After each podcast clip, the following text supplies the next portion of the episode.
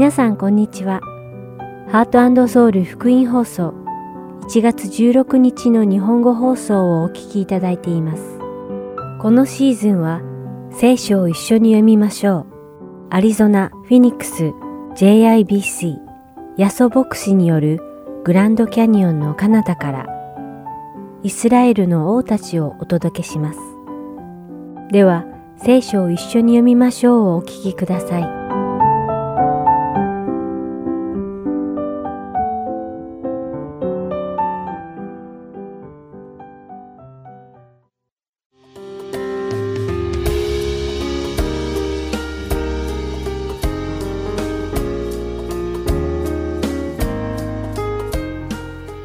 さんこんにちは。聖書を一緒に読みましょう。三条の水訓編のお時間です。お相手はダイヤモンド優子がお送りします。さて、第3回目の今日は、マタイの福音書5章5節に書かれているイエス様の教えを学んでいきます。では、マタイの福音書5章5節をお読みします。柔和なものは幸いです。その人たちは血を受け継ぐから。皆さんは柔和なものってどのような人を指していると思いますか？国語辞書によると、柔和であるとは、性質や態度が物柔らかであること、言動や姿形が穏やかで優しい様、温厚で温和な様子とあります。なので、一般的には、柔和なものといえば、嫌なことが起きても怒ったりしないで、普段のように優しくいられる温厚な人、温和な人ということになると思います。しかし聖書的に柔和なものというとき、無条件に怒りを耐え、優しくすることのできる温厚な人を指しているのではありません。イエス様のおっしゃる柔和な人とは、何事にも起こらずに、いつもにこやかに笑っていられる温和な人のことを指しているのではなく、自分の感情や考えに従って行動せず、神様の言葉に従って考え、行動する人を意味しているのです。実は、柔和という言葉の本来の意味は、野生の動物を訓練し、飼い主の命令に従って動くようになった状態を指します。皆さんはロデオという競技を見た経験がありますか？ロデオとはまだ人を乗せる訓練を受けていない馬や牛の背に人が乗って誰が一番長くその背中にとどまることができるかということを見極める競技です。このように訓練されていない馬や牛は自分の背中に乗った人を振り落とそうとあちこち大きく暴れ、体を揺らしながら飛び跳ねます。しかし、このような暴れ馬や凶暴な牛も、飼い主が持続的に訓練すると、飼い主の言うことを従順に聞くようになります。飼い主が背に乗っても暴れないし、飼い主がこっちへ行けと言えばこっちへ行き、あっちへ行けと言えばあっちへ行き、走れといえば走り、止まれといえばちゃんと止まる、とても忠実な家畜になるのです。このように、イエス様のおっしゃる柔和な人とは、暴れ馬ではなく、飼い主に忠実である馬のように、神様に従順な人を指すのです。自分の感情と本性のまま生きるのではなく、神様の御言葉によく訓練されて、神様がこっちへ行けと言えばこっちへ行く。あっちへ行けと言えばあっちへ行く。止まれと言えば止まることができる、そんな人がまさに柔和な人なのです。そしてイエス様は柔和な人が地を相続するとおっしゃっています。この世の土地はすべてこの世を創造された神様のものです。ですからその神様の地を預かることができる人は、神様の御言葉に従順に従う人だというわけです。そういうわけで、柔和な人が神様の土地を相続として受け取り、主である神様の身旨に従って相続した土地を使うのです。私たちが皆いつも自分の感情や気分、また自分よがりの考えによって行動せず、イエス様の御言葉に従って考え、行動する柔和な人になることを願います。それでは、今日の聖書を一緒に読みましょう。三条の水訓編はここまでです。それではまた来週お会いしましょう。お相手はダイヤモンド優子でした。さようなら。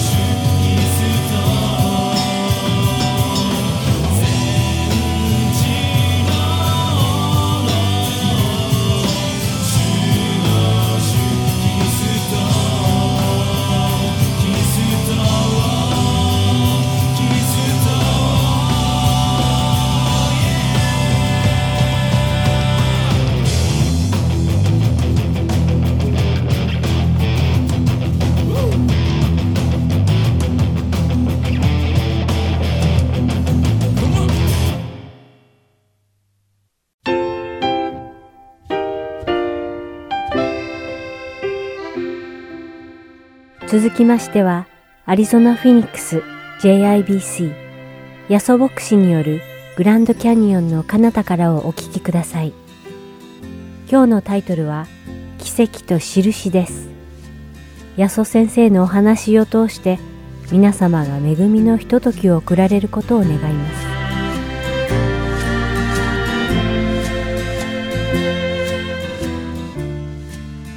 今日はですね、特別なゲストの方のお話を聞きたいと思います。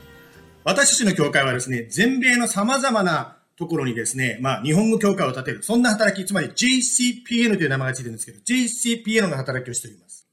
そのうちの牧師の一人の稲富先生という方が今日お話をしてください。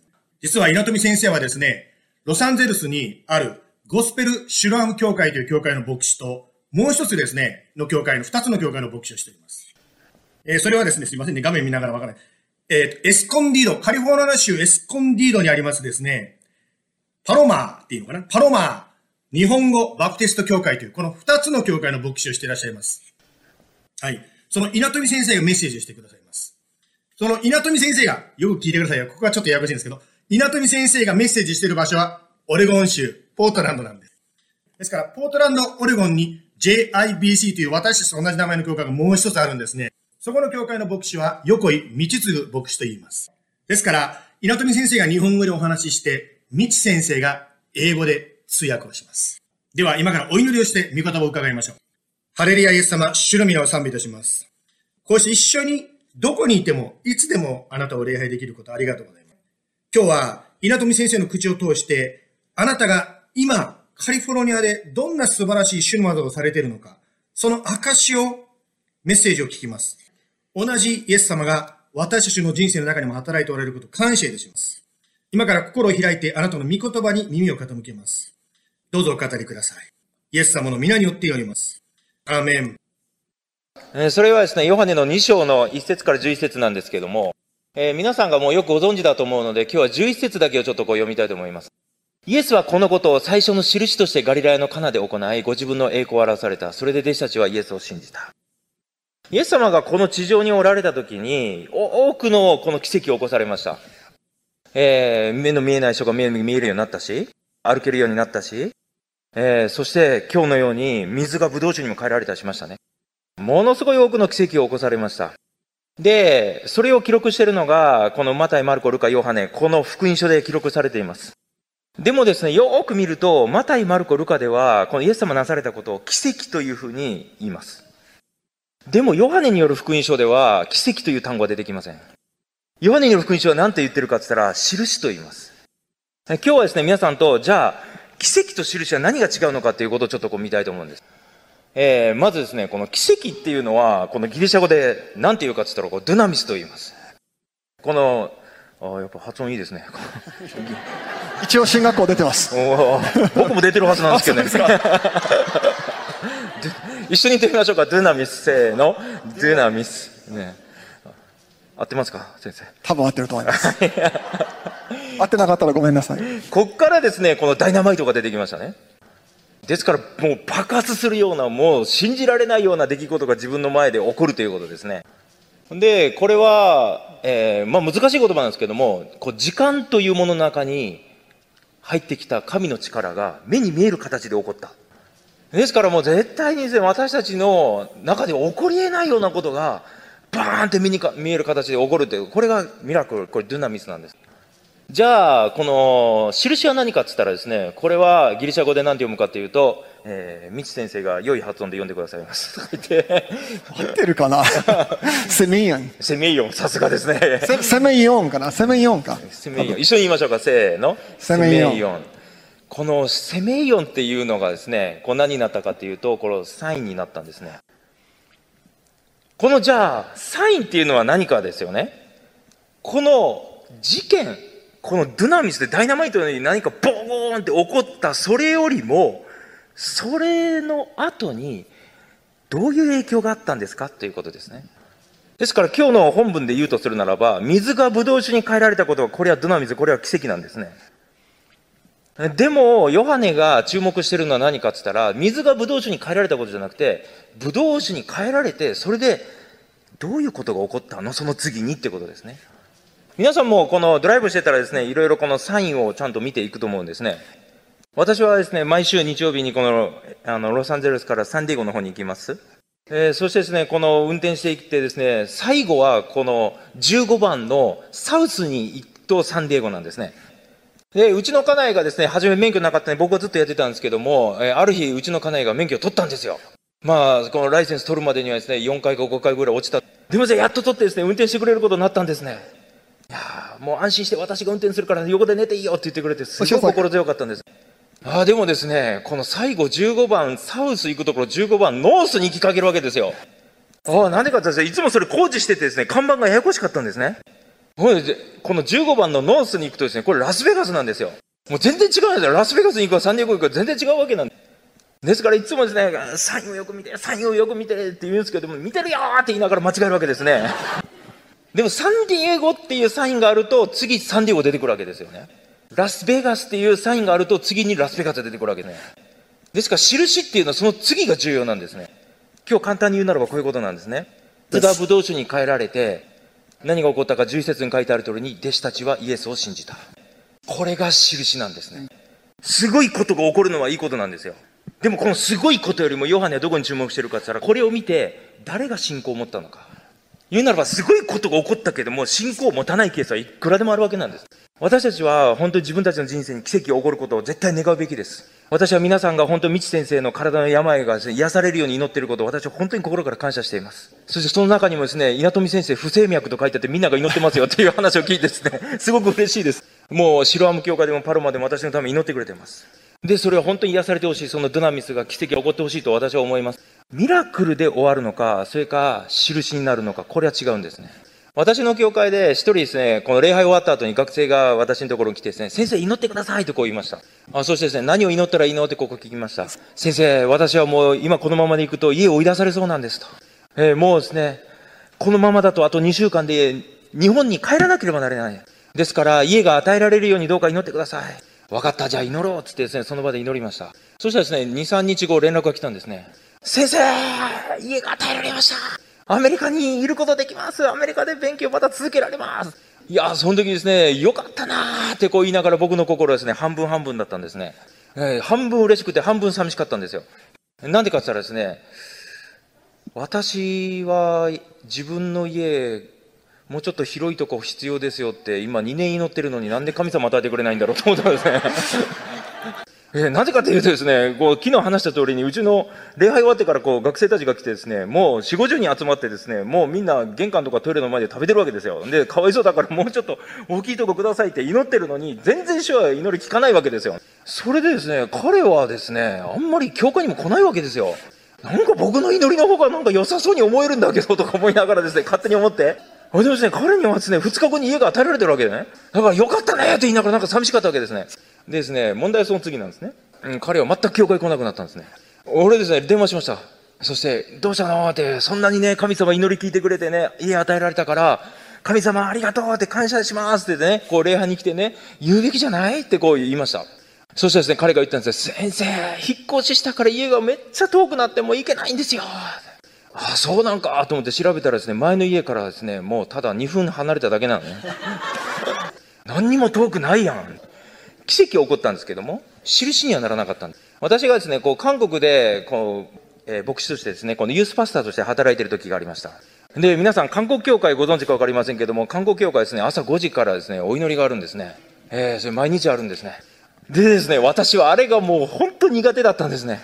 しかも献身者ですから、ちゃんとネクタイ締めていかないとダメなんですよ。この朝5時にですね、この起きて、ネクタイ締めて、この行くっていうのはですね、もう本当に大変でした。ですから私は自信ないからですね、夜寝る前にですね、ネクタイ締めてそのまま寝てですね、起きて、でですね、毎日ですね、朝ここに来てですね、祈っておられる方がおられたんですね。で、女性の方だったんですけども、もう祈りながらですね、もう祈りっていうよりも叫んでおられるんですよ。主よ主よ主よって叫んでおられるんです。そしてですね、ある日聞きました。な何かあったんですか？どうされたんですか？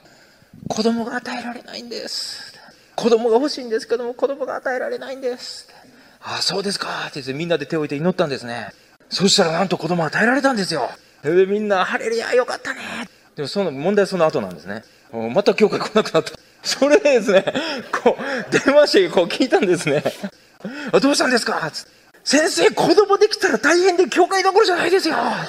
もう子供育てと神様どころじゃないんです。もう、もう子育て終わったら行きますよ。え、それっていつですか？子供与えられるというミラクルが起こったんですけど、あ、でもこれ印にはならなかった。これは今日の教会でも十分に起こることではないですかね。こう、当時ですね、イエス様に付き従っている人々がこう、たくさんいましたね。でも彼らをですね、二つに分けることができると思います。え一つはですね、群れって言われる人々ですね。クラウドですね、イエス様にバーって従ってるんですけども、でも彼らの目的は何だったか。ここに書いてある通り、あヨハネですね、6章14節15節ですね。人々はイエスのなさった印を見て、誠にこの方こそ世に来られるはずの預言者だと言った。そこでイエスは人々が自分を王とするために無理やりに連れて行こうとしているのを知って、ただ一人また山に退かれた。彼らはイエス様に付き従ってたんですけど、目的何かって言ったら、王様にしたかった。どういう王様かですね。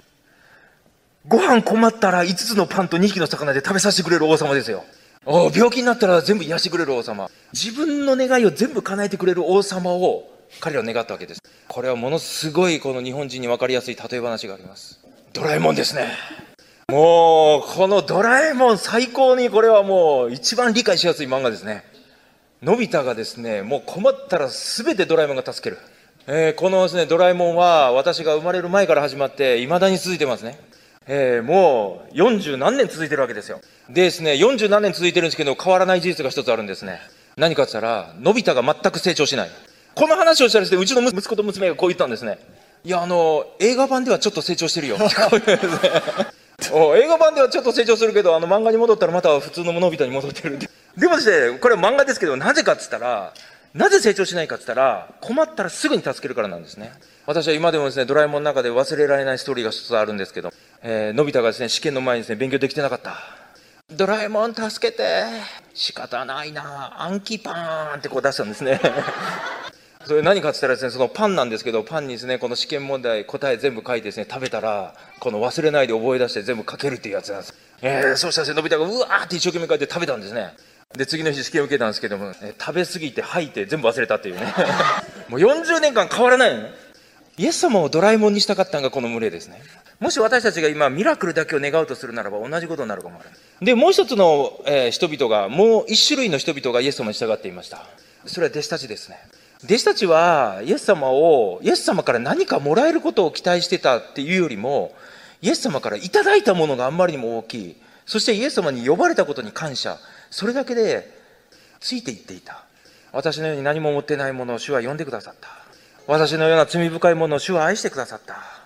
イエス様についていったら何もらえるか、それはあんまり期待してないんですね。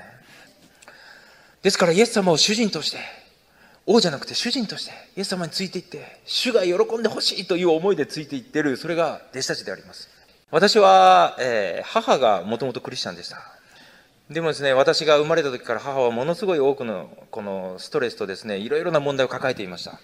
まあ、そこを話しちゃうとですね、今日こそ本当に終わらない礼拝になっちゃうので、もう今日はものすごくショートにします。でもですね、それをですね、この最後の望みをかけて、母親はそのいろいろなですね、この葛藤とか問題を自分が解決するためにお酒を飲み始めました。そしてそのお酒の量がどんどんどんどん増えてって、ある時ですね、アルコール中毒になりました。そしてもう自分がですね、そこからどうにかして癒されたい、自由になりたいと思って何度もいろんなことしましたけども、全部失敗に終わりました。そして最後の望みをかけて教会に行きました。そして教会に行ってシェアしました。私はアルコール中毒なんです。私はどうしたらここから解放されるでしょうか？どうか助けてください。どうか私を教えてくださいというふうに言ったんです。そしたらですね、残念なことにそこの教会では、うちの母を見て、怖がってですね、みんな逃げてったんですね。うわー、罪人だということで逃げていきました。母親はですね、最後の望みをかけた教会でも自分が本当に裏切られた気分になって、もう自殺しようと考えました。えその時最後に祈りました。主よ、本当にあなたがおられるならば、私を助けてほしいと。そしたらですね、主はその祈りを聞いてくださって、一人の宣教師を送ってくださいました。その宣教師は私が昨日話した韓国から来た宣教師です。え、その宣教師先生がうちの母を見て、憐れんでこういうふうにおっしゃいました。私はこの聖書の中に書いてあるイエス・キリスト、そして聖霊様は今も働いて、今も生き取られると信じる。そしてここに書いてあることは今日も必ずあなたの中に起こる。だから一緒に祈ろう。それ選挙先生とうちの母が祈り始めました。3ヶ月ぐらいした時ですね。ある日の朝、私をですね、母親が起こします。雄一郎起きて、雄一郎起きて。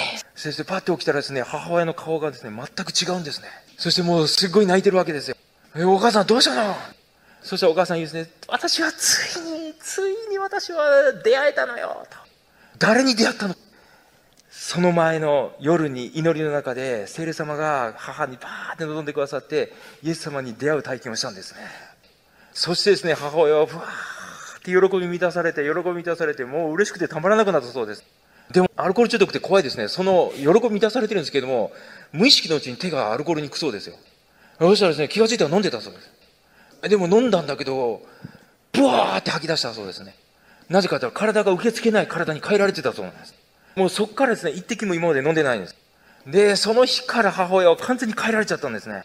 人生すべて教会とイエス様だけ。もう、私と父はもう理解ができなかった。ある日ですね、この、大きな十字架をですね、買って帰って帰ってきたんですよ。そしてですね、テレビを見てるリビングルームのですね、テレビを外してですね、十字架をかけるわけですね。え今日からここは礼拝堂とか言うわけですよ。いやいやいや、テレビはどこで見るんですか？って。テレビなんか見なくていいと。いや、あなたはいいかもしれないけど、私たちは見ないです。もう本当に全ての良いものは教会に持っていくし、もう本当にイエス様をですね、どれぐらい愛してるのかって、もう本当に、うちの主人、うちの主人じゃないこのうちの、うちのお父さんがですね、もう嫉妬して嫉妬して大変なぐらいですね、もうイエス様大好きになります。でも止められないんですね。今でも朝4時半に起きて私のために祈ってくれています毎日欠かさず私のために一番祈ってくれている祈りのサポーターです。だから私は時々日本にいて実家で泊まるとですねすごいプレッシャーです。母親4時半に起きるけど僕は9時ぐらい起きてくるわけですね。あ僕先生今日はおは早いですねとかって嫌味を入れます。あなたの祈りのおかげで生きていますってこいつも言って止められないんですよ。これが弟子ですね。愛された記憶が多いから止められないんですよ。ルカによる福音書17章の11節から19節を見るとこういう話が出てきます。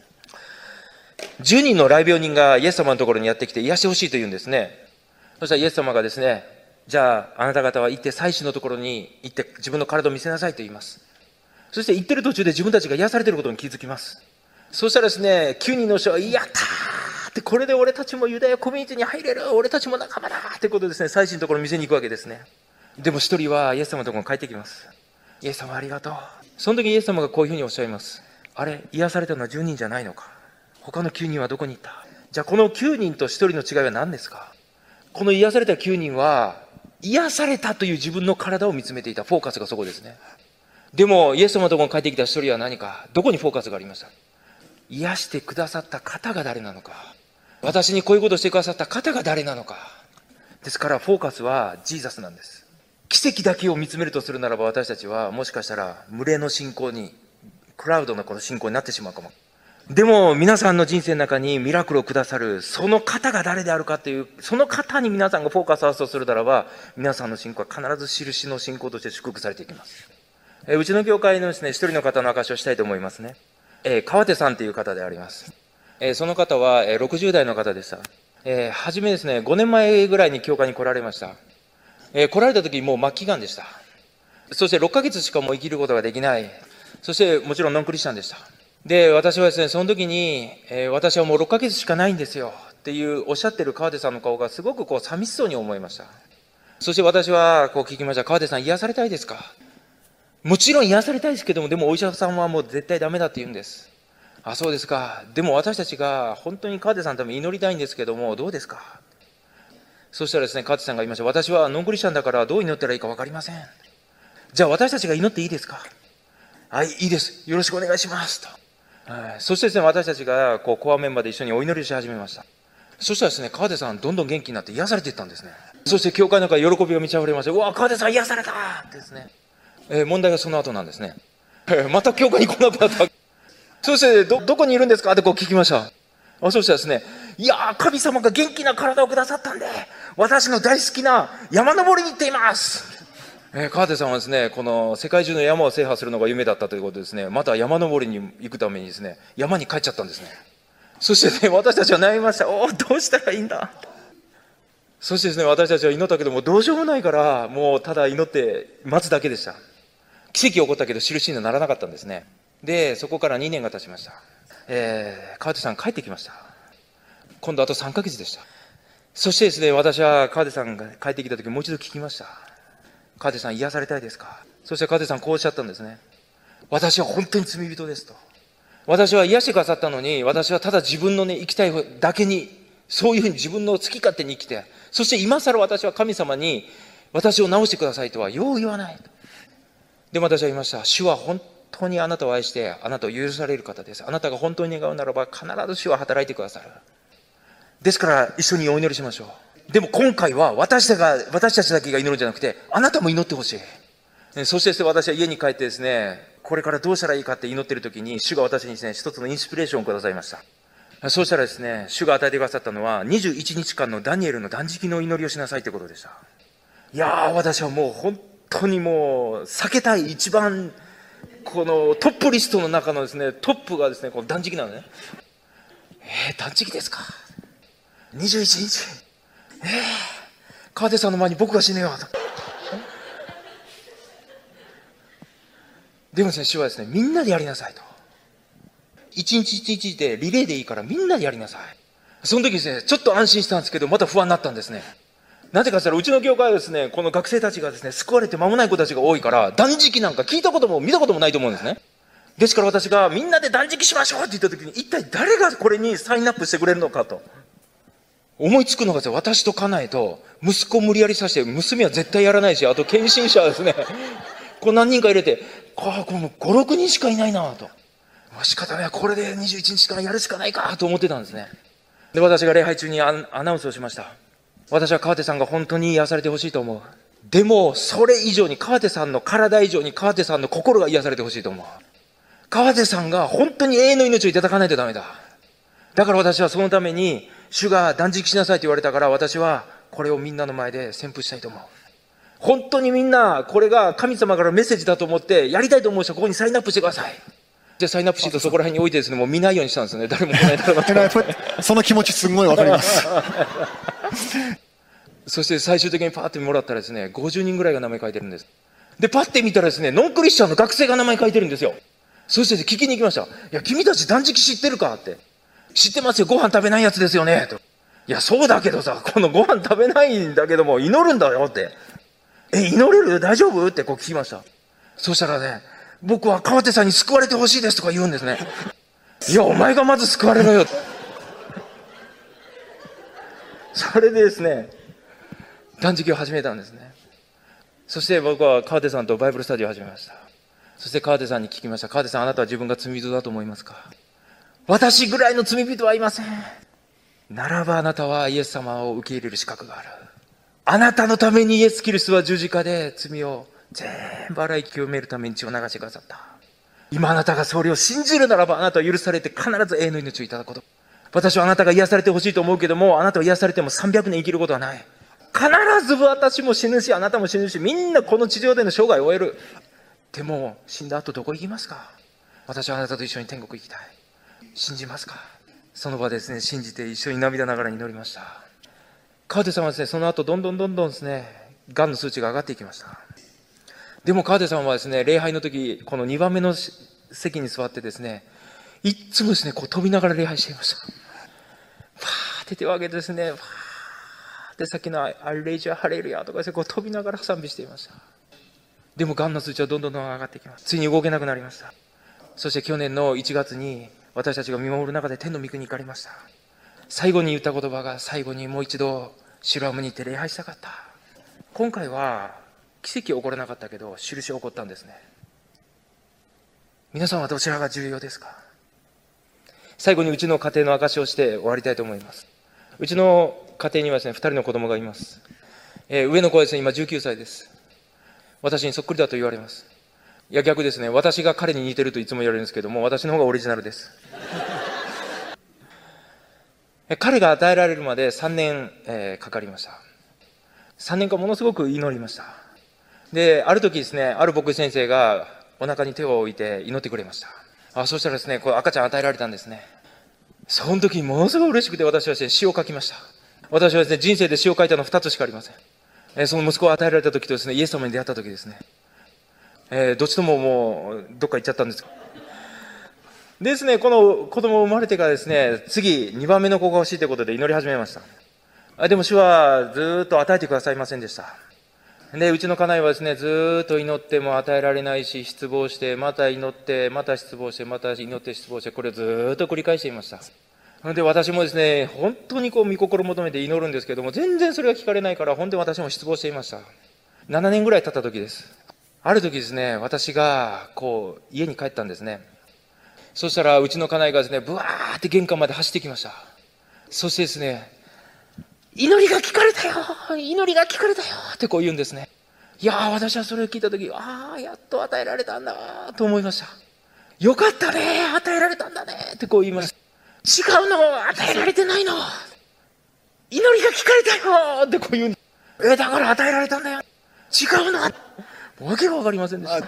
何が起こったのってこう聞いたんですね。そしたら彼女がこう言ってくれました。自分が祈ってたそうです。主よなんで祈りを聞いてくれないんですか？本当に寂しいです。本当に辛いです。そしたら主がですね、彼女にこう語ったそうです。子供が与えられないから辛いだろう。子供が与えられない時に寂しいだろう。それが私が日本を見る時の心なんだ。日本では私の子供が生まれてほしいんだけど生まれないんだ。私は私の子供たちが日本で生まれて本当に育つのを見たいんだけども日本はそれが起こらないんだ。その痛みをあなたにも知ってほしいと思って私はこの7年間、8年間という時間をあなたに与えたんだよ。それで私に金がこういうふうに言いました。もう肉の子供はいらない。これからは神様の子供たくさん産みましょう。これからは霊の子供たちたくさん産みましょう。もうこれからは本当に神様が願うその日本に神様の子供たちをたくさん産んでいきましょう。そして私もすごく感謝してそこで2人で手を取って祈りました。私たちの家庭をどうか用いてください。そしてあなたの子供がこの日本で生まれる家庭の道具として使ってください。その後ですね、子供が与えられました。元気な子が与えられました。24時間喋ってる子が与えられました。びっくりするような子です。でも子供が与えられたというミラクルも重要なんですけども、主の心を知ったという印が私たちにとってはもっと重要でした。昨日も明かしさせていただいた通りに、本当に教会でたくさんの若者たちが本当に神の子供として生まれています。これは私たちが何かすごいからというわけじゃなくて、神様が私たちの家庭に与えてくださっている神様の子供なんですね。私から一人一人見るときに本当に美しいこの作品に心から感謝しています。皆さんに質問したいと思います。皆さんは、イエス様が持っておられるものすごいパワーが欲しいですか？それともイエス様ご自身を求めますか？ミラクルが欲しいですか？はい。今のお話聞いていかがでしたでしょうか？どんなことがあなたの心に一番残りましたか？まあ私は個人的にですね、まあ、稲富先生のお母さんの姿がすごく心に残りました。まあ皆さんお伺いしたようにですね、すごいことをですね、神様は先生を通してロサンゼルスでされてるわけですが、しかし、その先生の背後には、日本で祈ってる、息子のために祈ってるお母さんがいたということですから、前に出てですね、こうやってですね、やってる方も素晴らしいけど、背後で祈ってる働きというのもとっても大事だということがですね、私はこのことを通してすごく感じました。最初にも言いましたように、今私たちは祈る時であります。病気の方がたくさんいらっしゃいます。また、人間関係やお仕事のことや、様々なことでですね、本当に祈りが必要な方がいらっしゃいます。ですから、今ですね、しばらく一緒に祈っていきたいと思います。そして、今まだイエス様を信じてない方にも一緒に祈りたいと思っています。今日あなたは、この稲富先生にあったような、話にあったような素晴らしいイエス様を信じたいと思いませんか？イエス様を信じるというのは、実は誰でもできる簡単なことなんですね。イエス様、ありがとうと言ってお祈りをします。このように祈るんです。もしよければですね、私が言った言葉について一緒に祈ってみてください。イエス様、私の罪のために十字架にかかって死んでくださって、私は罪人です。私はあなたを信じます。どうぞ私をお救いください。私をあなたが守り導いてくださること感謝いたします。イエス様の名前によって祈ります。最後に私が代表して皆さんと一緒に祈りますので、一緒に心合わせて祈ってください。イエス様ありがとうございます。今日こうして一緒に画面を通して礼拝できたことありがとうございます。どうぞお一人お一人の上に神様の癒し、神様の救い、イエス様の介入がその人生の中で起こります。あの、あなたが素晴らしい技をしてくださっている主は、今私たちが祈るときにそのことを起こしてくださることもありがとう。今週週間、それぞれを守ってください、導いてください。そして、あなたを一緒に礼拝できる感謝します。イエス様の名前によって祈ります。アメン。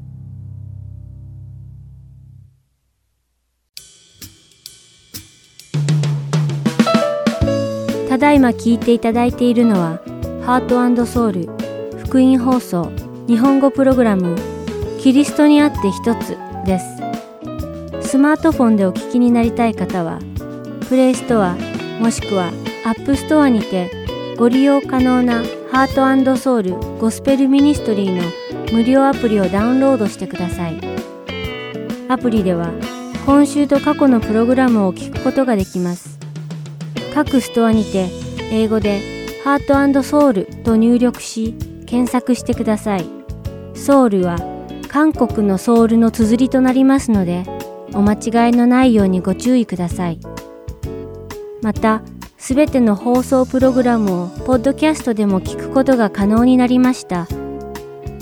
英語でハートソウルジャパニーズと検索し、お聞きになりたいプログラムをダウンロードしてお聞きください。もし質問がございましたら、heartandsoul.org at gmail.com heart and seoul.org at gmail.com までメールでお知らせください。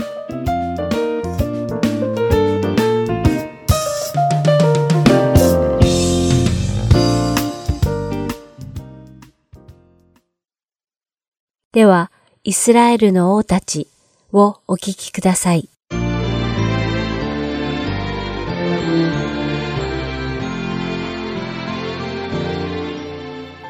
皆さんこんにちは。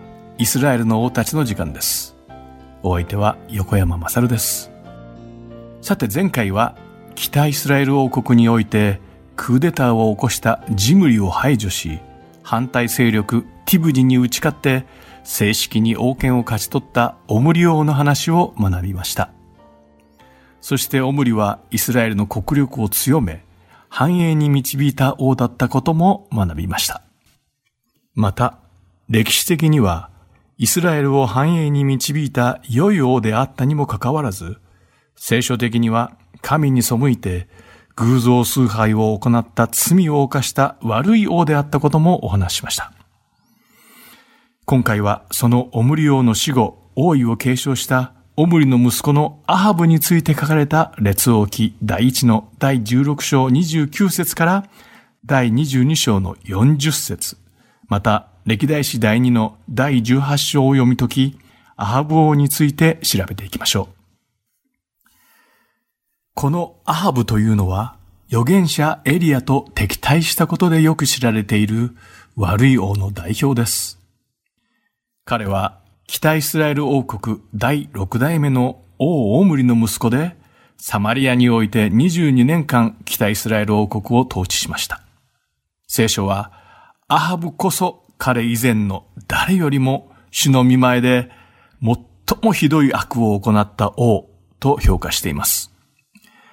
列王記第一の第16章の31節に、彼にとってはネバテの子ヤロブアムの罪のうちを歩むことは軽いことであった。と書かれています。この軽いことであったとはつまり、アハブ王はヤロブアムの罪のうちを歩むことに対して全く罪悪感さえ感じることがなく、当然のことのようにそれを行ったという意味なのです。つまりこのアハブが主の見前で犯した罪は、悪の代名詞にさえなってしまったヤロブアム王の悪とは比べ物にもならなかったということですから、これは相当ひどいことをしでかした王であることがわかります。さて、先代の王、父オムリが敵対していたアラム王国との対立は、アハブの代まで続きました。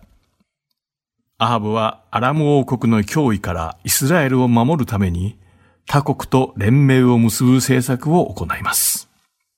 そして、シドンの王、エテバールの娘、イゼベルと政略結婚を行い、シドンと同盟関係を築きました。このイゼベルに関する記述が列王記第2の第9章22節に書かれています。読んでみましょう。そこには、ヨラムはエフーを見ると、エフー元気か？と尋ねた。エフーは答えた。何が元気か？あなたの母、イゼベルの勧誘と呪術とが盛んに行われている限り、とあります。このハブ王の妻、イゼベルこそ、主の見前で罪を犯し、呪術に優れ、邪悪で寛因に満ちており、イスラエルを堕落させ、ついにはその滅亡に導いた聖書史上最悪の女王だったのです。ここで列王記第一の第16章31節から33節を読んでみましょう。そこには、彼にとっては、ネバテの子、ヤロブアムの罪のうちを歩むことは軽いことであった。それどころか、彼はシドン人の王、エテバールの娘、イゼベルを妻にめとり、行ってバールに仕え、それを拝んだ。さらに彼はサマリアに建てたバールの宮にバールのために祭壇を築いた。アハブはアシェラ像も作った。こうしてアハブは彼以前のイスラエルのすべての王たちにまして、ますますイスラエルの神、主の怒りを引き起こすようなことを行った。とあります。このようにアハブ王は主の前に最も大きな罪を犯した聖書的な観点から最悪の王だったことがわかります。さて、バールを崇めていたイスラエルの王として、その汚名が知れ渡ってしまった王アハブにとって、当然のように当時の預言者エリアとの対決は避けられないものでした。この主の預言者エリアとバールの預言者450人との劇的な対決の様子は、列王記第一の第17章と18章に書かれています。預言者エリアは、邪神バールを崇拝する王アハブとイスラエルの改宗の前で、イスラエルの主である神こそが真の神であることを証しします。その日、イスラエルの神は、預言者エリアの祈りに応えて、凄まじい奇跡を起こされるのです。そして、450人のバールの預言者たちは、すべてエリアによって処刑されてしまいます。この話の詳細は、リスナーの皆さんにぜひご自分で直接読んでいただきたい聖書箇所の一つです。さて、イスラエルの万軍の主である神が真の神であることを目の当たりにした邪悪な王アハブは、一体どのような反応を見せたのでしょうか残念なことに彼は依然として主を真の神として認めようとはしなかったのです。そればかりか、王アハブは妻イゼベルに預言者エリアが行った一部始終を伝え、エリアがその剣でバールの預言者をすべて処刑したことを話したのです。列王記第一の第19章の2節を読んでみましょう。そこには、するとイゼベルは死者をエリアのところに使わして言った。もしも私が明日の今頃までにあなたの命をあの人たちの一人の命のようにしなかったなら、神々がこの私を幾重にも罰せられるように、とあります。イゼベルはこうしてエリアを殺すと告げたのです。その後の展開は列王記第一の第19章に詳しく書かれています。ぜひ読んでみてください。さて、北イスラエル王国と隣国アラムとの敵対関係は何年もの間ずっと続いていました。アラムはイスラエルの貿易経路を手に入れるために、イスラエル国境付近に位置するいくつかの町から断続的に争いを起こしていたのです。その当時、アラムを統治していたベンハダテ王2世は、北イスラエル王国三代目の王、馬車と同盟を結んだベンハダテ1世の息子でした。そのベンハダテ2世は、周辺国家を統治していた32人の王たちと結託して、サマリアを包囲し、アハブ王に降伏を要求してきました。列王記第一の第20章の一節から4節を読んでみましょう。アラムの王、ベンハダテは彼の全軍勢を集めた。彼には32人の王と馬と戦車とがあった。彼はサマリアに登ってきて、これを包囲して攻め、町に死者たちを使わし、イスラエルの王アハブに言わせた。ベンハダテはこう言われる。あなたの銀と金は私のもの。あなたの妻たちや子供たちの最も美しいものも私のものだ。イスラエルの王は答えて言った。王よ、仰せの通りです。この私、及び私に属するものは、すべてあなたのものです。とあります。アハブがベンハダテを主と呼び、要求を聞いたので、ベンハダテはさらにつけ上がり、アハブに再び死者を使わせて、さらに厳しい条件を突きつけてきたのです。列王記の第20章の6節には、明日の今頃、私の家来たちを使わす。彼らは、あなたの家と、あなたの家来たちの家とを探し、たとえあなたが最も大事にしているものでも、彼らは手に入れて奪い取るだろう。と書かれています。金銀財宝、祭祀をすべて差し出させた上に、アハブ王が最も大切にしているものまで欲しいものはすべて奪うと宣言したのです。このひどすぎるベンハダテの要求に、アハブ王は困り果ててイスラエルの国のすべての長老たちを呼び寄せ、一体どうすべきなのかを相談しました。すると長老たちは、アハブ王に、このような要求に屈服してはいけない。あくまで強気にその要求を突っぱねるようにと助言したのです。それを聞いたベンハダテ王は、再び死者を使わせて、サマリア城とその民を塵と悪多の山にしてやると脅しました。アハブ王はこの脅迫にも屈せず、むしろ武装しようとする者は武装を解く者のように誇ってはならないと言い返しました。するとベンハダテは直ちに戦いの準備をします。というのも、この意味は戦に勝ってから誇れということであり、アラムの王に対する実質的な宣戦布告だったからです。さて、その頃、一人の預言者がイスラエルの王アハブに近づいて、主の御言葉を伝えます。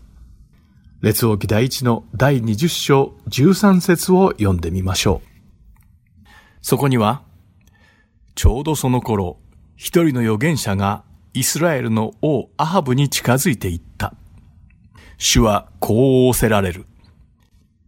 あなたはこのおびただしい大軍を皆見たか見よ、私は今日これをあなたの手に引き渡す。あなたは私こそ主であることを知ろう。とあります。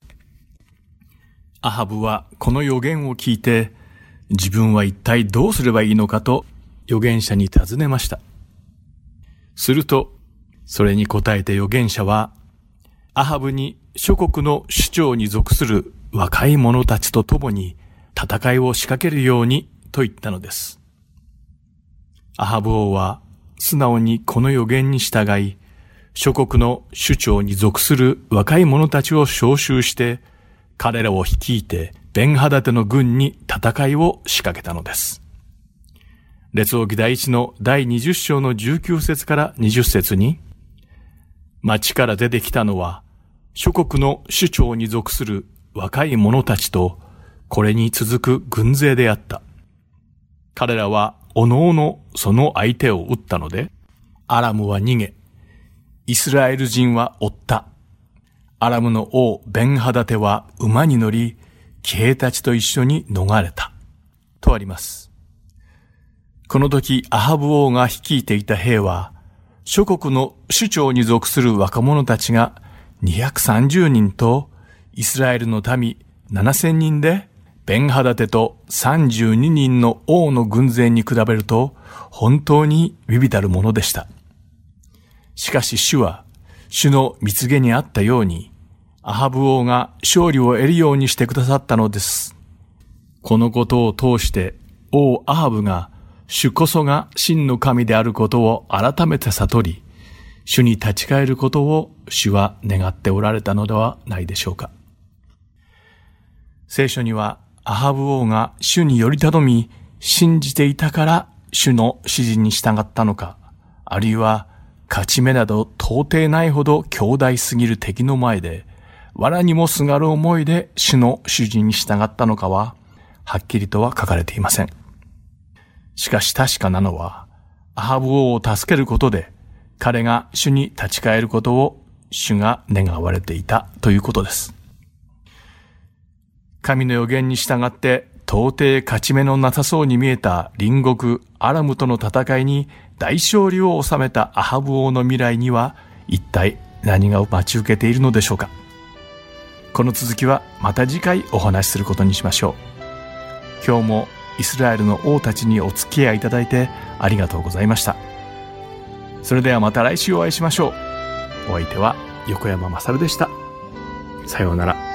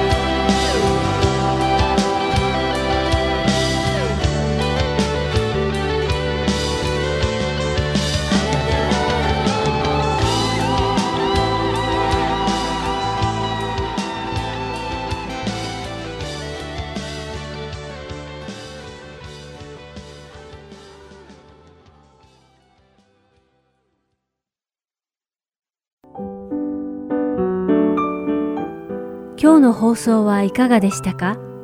最後までお付き合いくださりありがとうございました。また来週お会いしましょう。